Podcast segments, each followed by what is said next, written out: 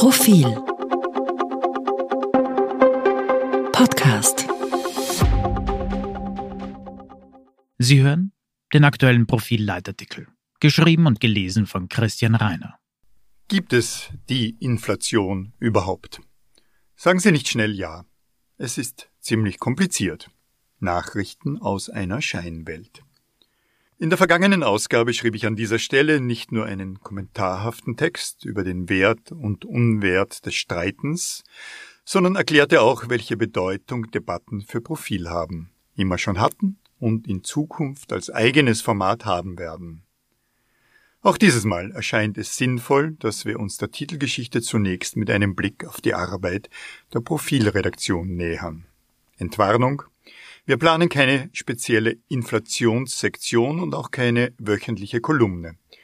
Doch die Art und Weise, wie wir uns mit dem Thema beschäftigen, beleuchtet den Charakter jenes spröden Begriffes aus der Nationalökonomie. Sie finden Inflation verteilt über das gesamte Heft mit Beiträgen in sämtlichen Ressorts, von der Innenpolitik bis zum Feuilleton. Daraus lässt sich eine Antwort auf die hier im Titel gestellte Frage ableiten. Gibt es die Inflation überhaupt? Die Inflation gibt es tatsächlich nicht.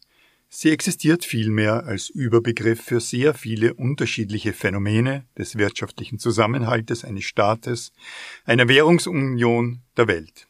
Nicht genug? Inflation gehört auch zu einer Begriffswolke von gesellschaftlichen Phänomenen, wie Armut im breiten Ausmaß und in der Folge der Zahlungsunfähigkeit einzelner Menschen. Das Wort weckt ebenso schnell historische Assoziationen. Kollabierende europäische Währungen in den 1920er Jahren, was wiederum Massenarbeitslosigkeit begünstigte und ein Nährboden für den Nationalsozialismus war ohne Zusammenhang dazu, jede Verhandlung über kollektivvertragliche Lohnerhöhungen nimmt nicht nur abstrakt Bezug auf die Inflation, das jeweilige Ergebnis ist auch Teil der späteren Veränderung von Preisen, steht damit also in einem mathematischen Zusammenhang. Und wenn Wladimir Putin den Westen in der Folge des Überfalls auf die Ukraine zwingt, Öl und Gas in Rubel zu bezahlen, beziehungsweise die Devisen bei einer russischen Bank in Rubel wechseln zu lassen, dann hatte hier die Inflation im Fokus, die Stabilisierung und den Anstieg des zuvor gefallenen Rubelkurses, was ihm auch gelungen ist. Aber ist diese ausschweifende Interpretation eines Wortes nicht die unnötige Verkomplizierung augenscheinlicher Sachverhalte?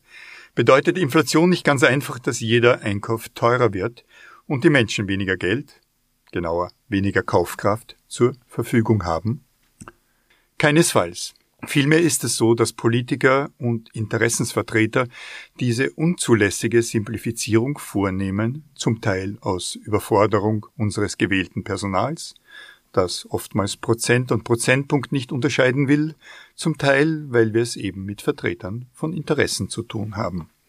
Jene simple Interpretation gilt für sehr viele Mitbürger und Mitbürgerinnen, die so knapp kalkulieren müssen, dass die Erhöhung von Energie, Treibstoff und Lebensmittelpreisen katastrophale Folgen hat. Unter den Tisch fällt jedoch zum Beispiel Geldentwertung ist auch Kreditentwertung. Das betrifft Millionen von Österreichern und zwar durchaus positiv. Haben Sie kürzlich einen mit effektiv zwei Prozent verzinsten Immobilienkredit fix aufgenommen? Dann kann Ihnen die Spanne zwischen hoher Inflation und niedrigem Zinssatz innerhalb eines Jahrzehnts ein Drittel oder mehr Ihrer Schuldenlast wegfressen, ohne dass Sie einen einzigen Euro zurückzahlen. Dasselbe gilt für die Staatsverschuldung. Technisch gesehen entschulden sich die Staaten durch die Inflation ebenso wie private Haushalte. Und sie mussten schon bisher angesichts der niedrigen Leitzinsen fast nichts für zusätzliche Schulden zahlen. Damit werden freilich wiederum Menschen entlastet, denn es handelt sich ja um Verbindlichkeiten, die der Bevölkerung zuzurechnen sind und dieser Bevölkerung durch Staatsausgaben zuvor zugute kamen. Also, die Inflation unser Freund und Helfer? Einspruch. Keinesfalls. Wenn die Pandemie die größte Gesundheitskrise nach 1945 war und der Ukraine-Krieg die gefährlichste militärische Bedrohung, dann ist die Inflation die heikelste wirtschaftliche Situation im selben Zeitraum.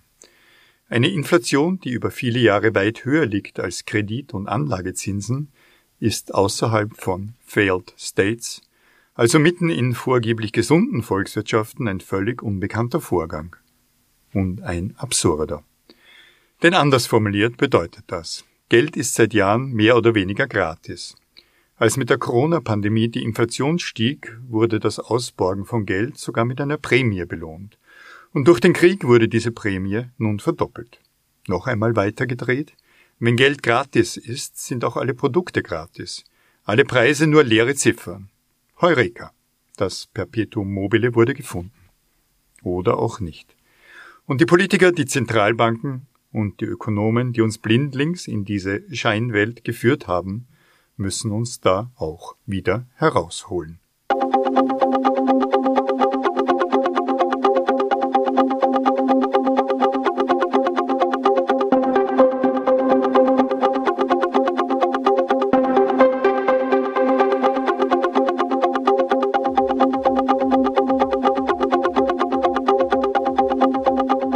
Mehr zum Thema auf Profil.at.